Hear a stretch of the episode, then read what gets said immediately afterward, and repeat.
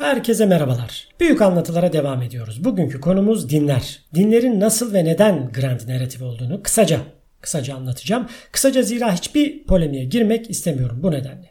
Birinci bölümde ne yaptık? İnsanların dünyayı anlama, kendilerini ve yerlerini anlamlandırma ve kafalarındaki birçok soruyu cevaplama görevini büyük anlatılar karşılıyor dedik. Ve işte bu amaca hizmet eden de mitleri konuştuk. Binlerce yıl mitlere inanıldı. Bugün anladığımız din kavramı gibi mitler içinde tanrılara kurbanlar verildi, dualar edildi. Dinlerle neredeyse birebir aynı ritüeller mitler içinde yapılıyordu yani. Ama mitlerin farkı işte her iş için ayrı tanrıya dua ediliyordu. Yunan'dan gidecek olursak deniz sakinleşsin diye mesela Poseidon'a, gökyüzü durulsun diye Zeus'a, fitne fesat azalsın diye Troll ve montaj tanrısı Eris'e. Ama montaj ama şu ama bu dua edildi. Bu arada Grek mitolojisinde gerçekten fitne fesat tanrısı Eris var. Bunu konuşmuştuk zaten daha önce. Bugünlerde de bu coğrafyada bayağı bir aktif diyeyim. Sosyal mesajı da başımızı derde sokmadan verelim kim anlayacak Eris'i. Mitlerdeki birçok şeyin şimdiki dinlere daha sonra da şimdiki tek tanrılı dinlere geçtiğini daha önce söylemiştim. Bunlar aslında hepsinin çıkış noktası bir şekilde gökyüzünü incelemeyle başlamıştı.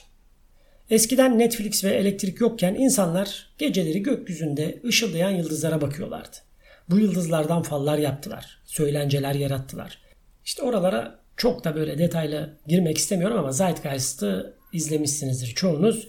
Orada işte gökyüzündeki yıldızların hareketleriyle birçok din ve mit ortaya çıkmıştır diye anlatıyor zaten. Oralara girmeyeceğiz. Peki binlerce yıllık bu çok tanrılı dinlerin, mitlerin ve daha sonra gelen işte çok tanrılı dinlerin sonu nasıl geldi? İşte monoteizm kavramı nasıl güçlendi? Her şeyden sorumlu tek bir yüce varlık kavramı, kadiri mutlak. Mitlerdeki tanrılar genelde kadiri mutlak değildi, değillerdi. Yani her şeye güçleri yetmiyordu. Kendi aralarında gruplaşıyorlardı, kendi aralarında kavga ediyorlardı, biri üstün geliyordu. İnsanları etkilemede bile o kadar güçlü olamıyorlardı bazen.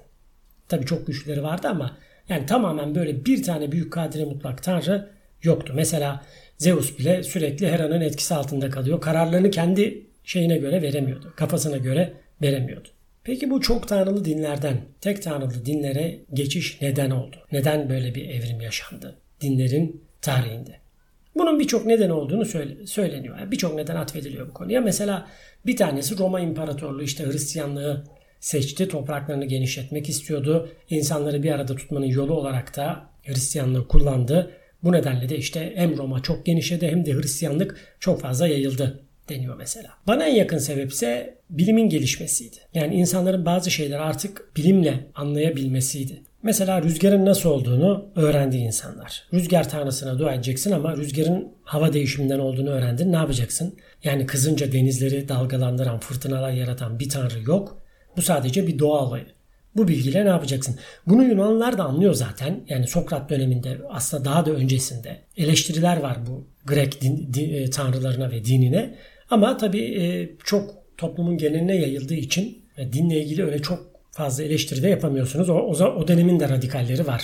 Ne kadar Grek dünyanın en iyi dönemlerinden biri olsa da yani hem düşünce açısından hem özgürlük açısından hem bilim sanat edebiyat açısından o döneminde yobazları var diyeyim. İşte mitlerin bu çok tanrılı yapısı hayatı düzenlese de bazı noktalarda inandırıcı değil. Dedim ya işte bilimsel gelişmeler oldukça bu çok tanrılara inanışta kırılıyor, azalıyor, inandırıcılığını yitiriyor. Yani dağın tepesinde oturan bir Zeus var ya dağın tepesine çıkıyorsun orada kimse yok gibi. Dolayısıyla Tanrı gökyüzünün de ötesine çıkartılıyor. Yani yıldızların da arkasına atılıyor. Ve tek tanrılı dinlere doğru iş yavaşça evriliyor.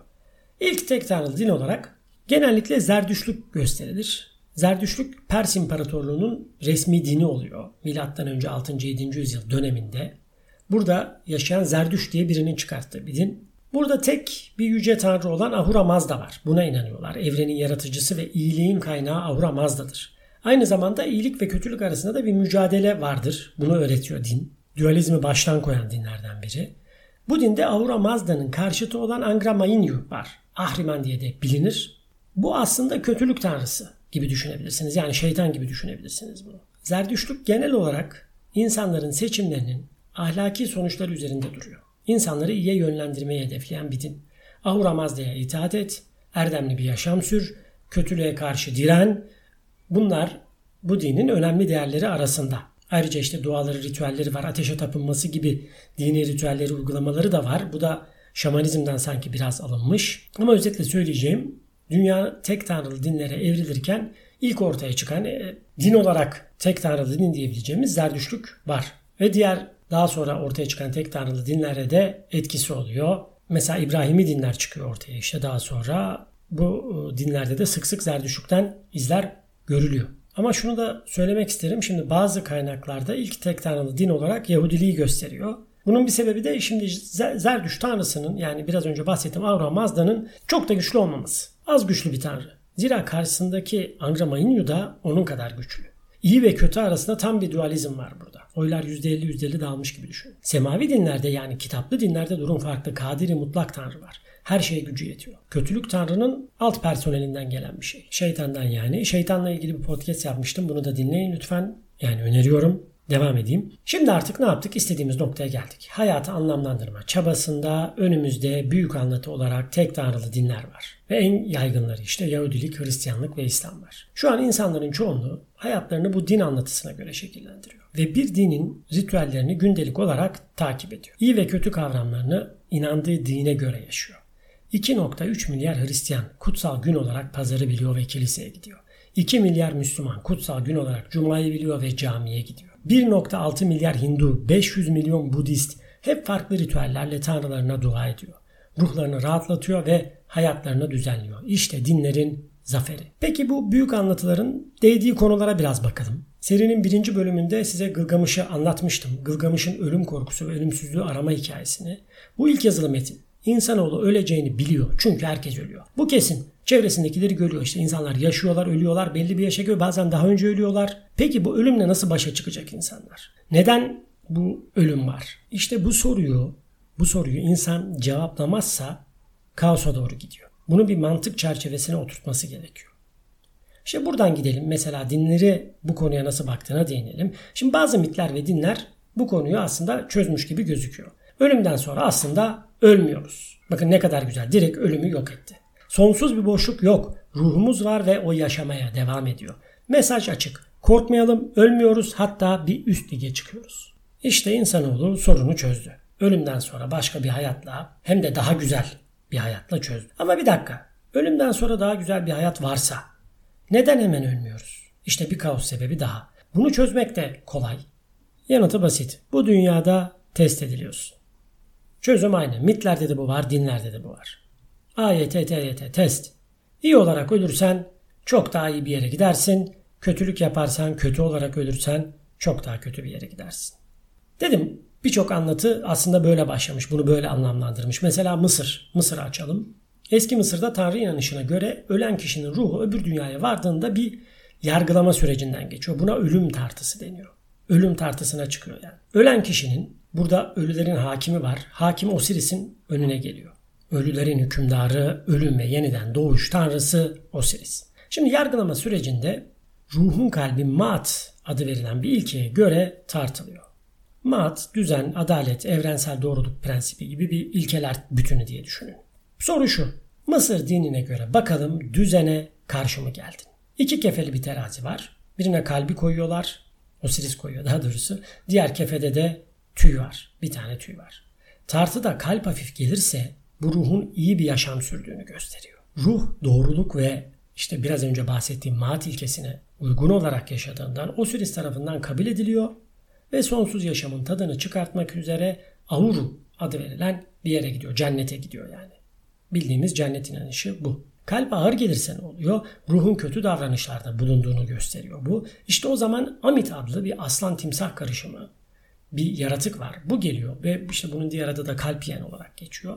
Bu ruhu yiyor ve ruh ölüyor. Ruh artık yok. Sonsuz boşluk. Gerçek ölüm aslında bu. Mısır'ın tanrı ve din kurgusunda gördüğümüz gibi cennet var ama cehennem yok. Cehennem aslında gerçekten ölüm. O korktuğumuz insanın içinde o ölüm olan ölüm korkusunun karşılığı olan ölüm. Göreli iyi diye düşünüyorum bu Mısır'daki durum. Diğer dinlerde cehennemler var. Ve çok kötü ateşle yakılıyorsunuz. Mesela Japon Şintoizminde var. Voodoo inancında var. Antik Yunan'da Tartarus'u hatırlayın. İslam'da biliyorsunuz var. Hristiyanlık, Zerdüştlük hatta Eskimo inancında bile cehennem var. Burada ateşle yanılan bir yer olarak tasvir ediliyor. Yani Eskimolar bile o soğukta ateşten korkuyorlar. Oh kemiklerim ısındı demiyorlar yani. Şimdi dinler bize ne sağladı? Ölümden korkmamayı sağladı. Düzeni sağladı. Bu düzene uyarsak cennete gideceğiz, uymazsak cehenneme gideceğiz. Bize bunları vaat etti. Gerçekten de büyük bir anlatıda olması gereken her şey dinlerde var. Ama aynı şekilde kaos yaratma konusunda da başarılı dinler. Zira inanmak istemediğinizde ya da inanmadığınızda artık öteki oluyorsunuz. Hatta inanmaya zorlanıyorsunuz. Kaos yaratan kısmı da dini yayma çabası ve başka dinlerle olan mücadelesi. Mesela radikal dindar birisi üzerine bir bomba bağlayıp kendini patlatabiliyor. Aynısını yapmak bir ateist için hayli zor. Yani ikna edemezsiniz. Mesela ateist bir örgüt düşünün. Başkanı bir üyeye diyor ki İsmail gel kardeşim şu yeleği giy kendini ateizm için patlatacaksın. İsmail yeleğe dokunmaz bile. Niye patlatıyorum kendimi? İşte ateizm yayılsın diye eylem amaçlı diyor mesela. Dernek başkanı böyle söylüyor diyelim. Sen patlat o zaman. Sen yay. Hem neyi yayacağız? Bir şeye inanmıyoruz ki neyi yayacağız? Evet gerçekten de ateizmle ilgili hiçbir şey yok. Yani ateizmin kitabı diye bile bir şey yok. Ateizmle ilgili çocukken tek hatırladım Leman dergisinde Metin Üstündağ'ın bir şiiriydi. O da bir şarkıdan almış. Şöyleydi. Hatırladığım kadarıyla söyleyeceğim tabi. Ateizm tuteizm ben seni, şekere kateizm ben seni, akşama budan gelende oy, önüne ateizm ben seni. Böyle dinleri harmanladığı ateizmde bir şeydi bunu hatırlıyorum. Evet konumuza dönecek olursak dinler büyük anlatı olarak son derece başarılı çünkü karşılarında bir şey yok ya da yoktu. Aydınlanma sonrasında işler değişti. Dinlerin karşısına yeni bir din çıkıyor artık. Ne? İdeolojiler. Bir sonraki büyük anlatı konumuz bu. O zamana kadar size Verselamos diyorum.